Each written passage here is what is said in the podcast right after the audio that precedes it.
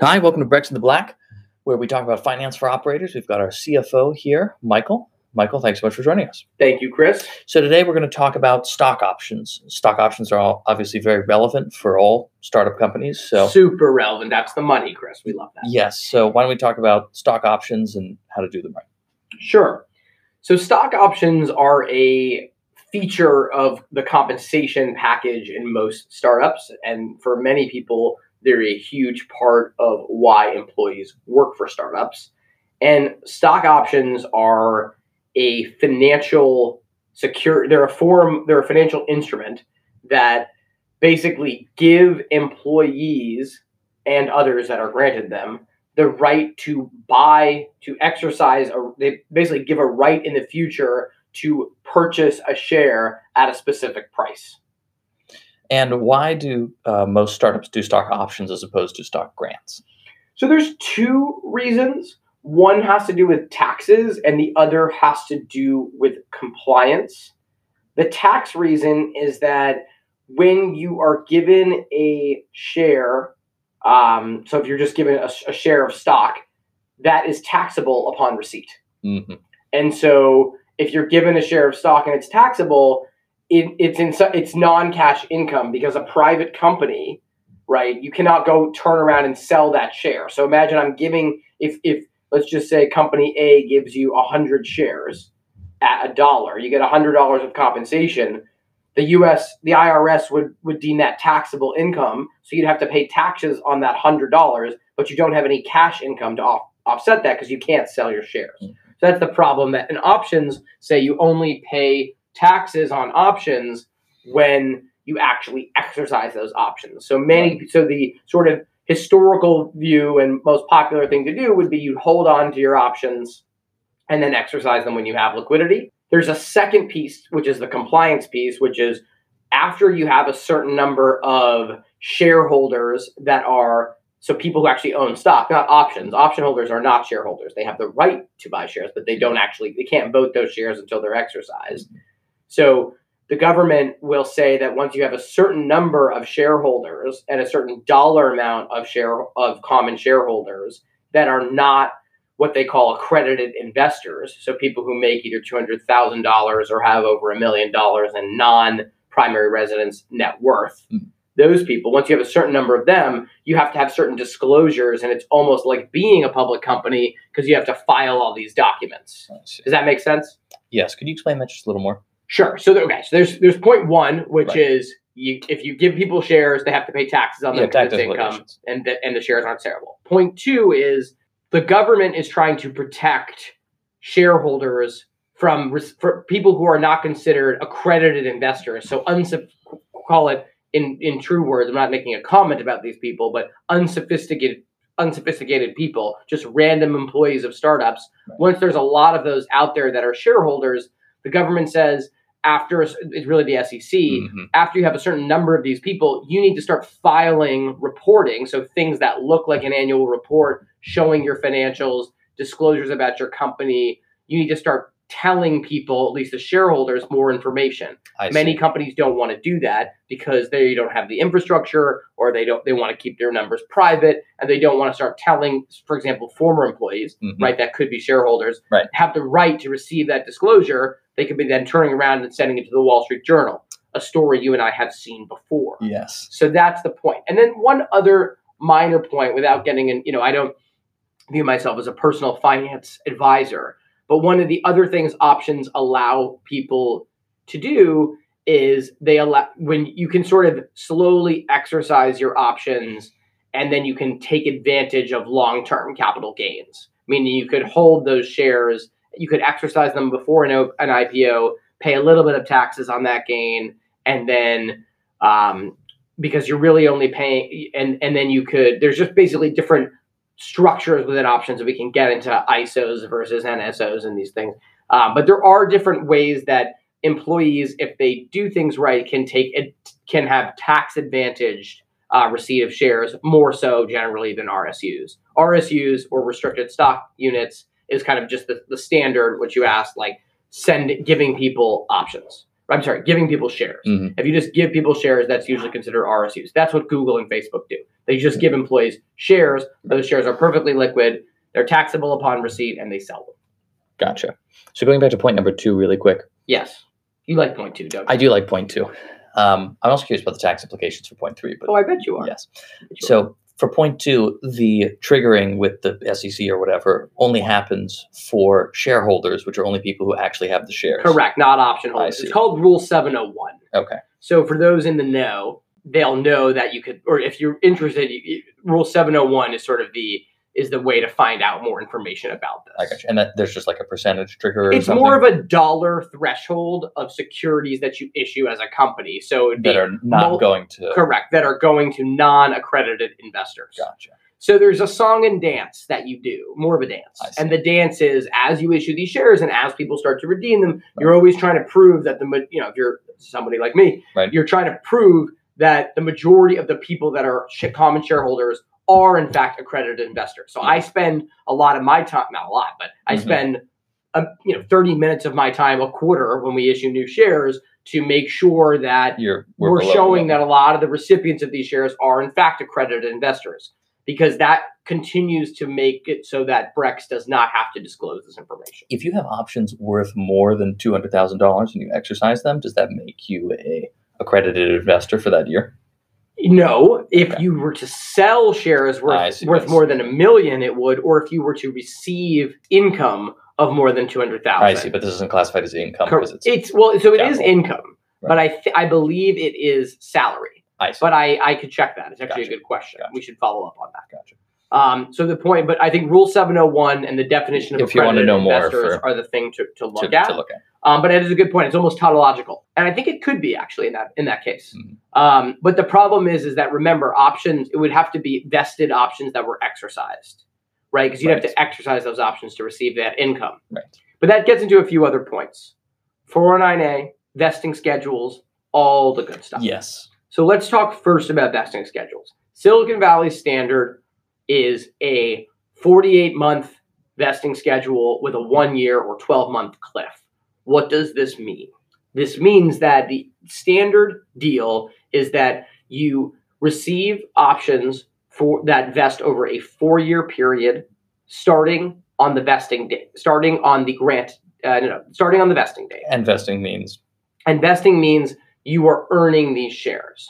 So they begin vesting, and that date is up for that date is up to you. Uh, is a conversation between you and your employer, right? Then there's also the grant date. So the grant date can come after the vesting date. The grant date is typically the, the date the board approves the shares. Usually the board has to approve the shares. So you could start, you start vesting on July 1st. The board doesn't meet until September. That's when the board approves oh, and the board approves the price at that point, but you've already started vesting. That's fine. Mhm. So that's important. And what it means is that if you started July 1st, 2019, July 1st, 2020, you then earn one fourth, 25% of all the shares at once. That's the cliff. Right. Okay.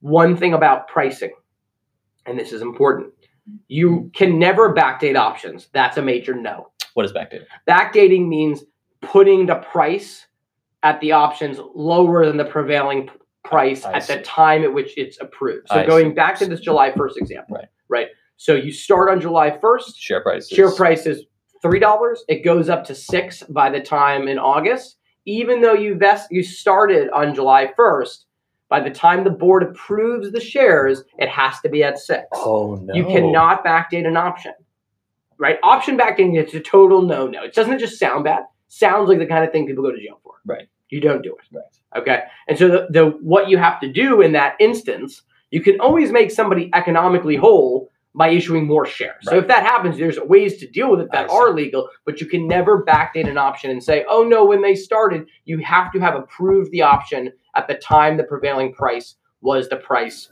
that is on is the exercise price, right?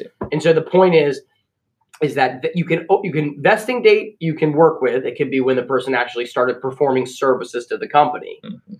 but on the date of approval and the grant date, you have to issue them at the prevailing price. So more on the structure. So options have a what is known as a strike price. in the start and the strike price is the price that you agree basically is the price that you have the right to buy the shares at in the future Mhm. so once you have vested into your shares so after the cliff right so uh, on month in month 12 at the end of month 12 in the beginning of month 13 you could buy 25% of your shares of your grant and you can buy those at the exercise price that exercise price at that point hopefully is lower than the prevailing market price Mhm. what determines the prevailing market price and the exercise price, you ask? Good question. So, what determines that is what's known as the 409A valuation. 409A is an IRS um, part of the IRC, the, inter- the Internal Revenue Code. And basically, this is a way that private companies use to price their common shares. Preferred shares in Ventureland usually are the price of them is obvious. There's been a recent round at which they were priced. Common shares, you usually you, what happens is some third party valuation service, whether it's software or a person, many are indifferent, but third party valuation services will determine what the price of the common is and it's implied based on the preferred and other factors like how far along the company is. Because remember in standard uh, silicon valley style capital structures and documents once a company goes public common shares and preferred shares have the same price. Mhm. and so what these valuation firms are trying to say is what is the appropriate discount in common shares for a factor for things like liquidity, how far you are from an IPO, Yeah. but also things like governance, right? Mhm. Preferred shares have certain protections. For example, they have often liquidation preference rights in the time of a bankruptcy, Yeah. and all these things are getting priced in. We cover that on a different podcast, but the point is the 409A determines the common stock price. That is the strike price. So your strike price is what that's what the options are issued at, and that's the 409A. And this vendor, this third party service tells you this is the common price that you're going to issue your shares at. I see. And how does that tie in with the, you know, you're raising money from venture capitalists at a particular valuation? So when you have a new valuation, you have a new implied common valuation. Remember, it's implied because you're typically not having shares trade there's at this trading. price. Yeah. So what happens is when you raise a new round, say you were Series A, you raise Series B, now you have a new preferred prevailing price, which means you have to go out and get a new preferred, a new um, 409A, and then your options change. And so back to the scenario we discussed, that's where the differences between vesting versus grant date start to matter Okay, how so? because theoretically you could have started, but before the board approves your options, Yes. they could go up in price. So th- there's a lot of drama around this topic typically. At you know, p- On people are a lot on the yes, uh, exactly. So there's a lot of back and forth about this. People are always worried. You know, what's the price? Um, you know that my options are at, and it's, and it's Mhm. hard for companies because you can't really guarantee because you don't. You know, the fundraise, the winds of fundraising will blow as they blow, as we know. And when they blow, sometimes they happen, and there's always, you know, a company that's growing is always hiring people, Yeah. and so someone's always going to be kind of in this interim area. Right. And how you handle it as a company, you know, is sort of up to you. But as I mentioned, one of the ways people often do it is they will issue more shares to make the person economically whole. Do you think that that is the best way to do it? so part of me is like let the vagaries of the market be as they will because you know i when i went to my first startup i sort of had this happen to me and i felt like i guess okay let me rephrase when you think about if you're going to work at google right when you do that you realize that the share price will be as it will be right share price like if you go if you take a job at google you know that the day you start you start vesting shares share price could soar, share price could tank. You're sort of taking that risk as an employee. So in startup land, you go to a company, you know that they could raise. I mean, you sort of are aware of this risk, but the problem is, is that it's such a big piece of comp that I, I do Yeah. think the best way that companies should handle it is to make the employee whole. Unless the way Brex does it's sort of interesting. What we do is once it's become public, we say as soon as we've announced this round, you are now accepting this job, assuming this is the value. Mhm. If you happen to be caught on the wrong end of it because you started and then they raised, but your options weren't approved, we will make you whole. And I Mhm. think that's the right way. I think so, yeah. yes. Uh, so before you mentioned ISOs and NSOs, so what are those and the differences between them? Yes, yes, yes, yes. So ISOs and NSOs are incentive stock options and um, non-qualifying stock stock option. The main difference is the tax treatment. And so there's always this thing about not wanting to give tax advice.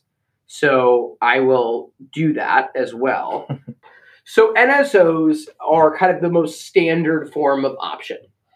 And the thing about NSOs is that they're sort of the base case. And they're typically, uh, they can be given to employees and to advisors, so people performing services to the company. Mm-hmm. And the thing about so NSOs think about them as a, as the standard. ISOs are a special type of option that have a special tax treatment. ISOs are generally good. They're generally used for executives, um, and there is a limit. There's an annual limitation um, that of a dollar amount that a person can receive of options. That's one of the of ISOs. That's one of the restrictions on them. I believe that uh, that amount is a hundred thousand. So it's yeah. it's the dollar amount of the 409a, so the exercise price times the number of shares that person is. You cannot receive more than a hundred thousand dollars annually um, of ISO of ISOs. Okay, but what ISOs do is that in remember back to NSOs standard option. The way it works is as follows: when you exercise those options, that is considered a taxable event according to the IRS. So if you exercise NSOs and you exercise them at a dollar and the prevailing price now is $2, you owe a dollar of tax you owe you have made a dollar of income for every share that you exercise. And then that dollar of income is taxed like ordinary income, the same as your salary. So so if your tax rate is 30%, you're paying 30 cents of taxes on every dollar you exercise. Is that making sense? Yes. An ISO doesn't work that way. If you exercise an ISO, you do not owe taxes on the portion on the difference between the strike price and the prevailing 409A at that point. It's a, it's a it's an incentive stock option. You have a limitation on how many of those you can receive, right. and you are subject to what's called the alternative minimum tax, meaning if you have too much of that income, you're likely to pay taxes anyway. But it is a tax advantage structure. So ISOs are typically good for people that are earning lots of who are you know a lot of times they're used for executives because they're getting lots of shares. I see. I would have thought they'd be used for employees because there's a hundred thousand dollar cap. They are. So they're off. I mean, so it depends on the company, but I mean, in general, my opinion is ISOs are good to give. I see. And you should give them. Um, one thing about early exercising, though, and this is important, and this is a little bit of a nuance. Okay, this is a tricky, tricky topic. But NSOs, ISOs, so NSOs are what you typically use when you offer employees the chance to early exercise. What is early exercise? Early exercise means you buy and exercise all your options up front. A lot of people want to do this. so you basically pay for them all four years of them day one. And what that means is that when you're exercising them, they are definitionally at the same price yes. as so the 409A no that prevails because you've exercised them right as they were granted. Mm-hmm. So, but you haven't even vested them. So if you leave early or you get terminated, God bless you, whatever, what would happen is in an early exercise, if let's just say you pay $1,000 up front, the company will pay, and, and you only work three years, the company pays you back $250 because you're not vesting into those last 25% of shares. And you have to take that deal. And you have to take that deal. So the point is that, but what you've done is you've definitionally exercised shares at the same time as you were granted them, which means that there's no delta between the exercise price and the prevailing 409A, no taxable income. In that circumstance, you'd rather have NSO than ISO because ISOs, that magical tax treatment that they have, only works if you hold them until two years. So ISOs have two limitations. One we already talked about, hundred thousand dollars. The second is is that on the exercise price or the? That's on the exercise price, right? So you cannot receive more than hundred thousand dollars of exercise price times units than um, in a year of okay. ISOs. That's that's limitation one. Limitation two is that to have a qualifying disposition, meaning to get the benefits of this ISO this structure that's so fabulous. Mm-hmm. You you can only get the benefit of that in a qualifying disposition, which means you can't sell ISO shares until at least 24 months after they were granted. And so, because of that, because ISO has extra limits, if you're going to not benefit from the tax piece, which is you're going to actually early exercise your shares day one, you might as well early exercise NSOs, which don't have those restrictions, because the one favorable thing about ISOs is not relevant to you anymore. Right. So, people do not understand this.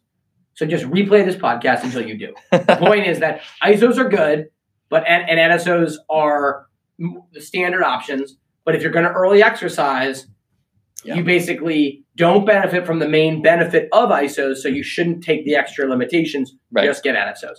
I know this seems pedantic, but this is an important topic, and nobody will tell you the truth on this topic, right? Why? That's what we do at Brex in the Black because because people will give you legal jargon, and you know they'll tell you, oh, blah blah blah. I don't know why. It's just it's taken me a long time, many years as a as sort of in finance. I. I haven't been a CFO for that many years, but I've been in in and around startup finances for many years, and it's very hard to get to this level of truth. So I hope this is helpful. Michael, thank you so much for coming on to talk about stock options. You're welcome.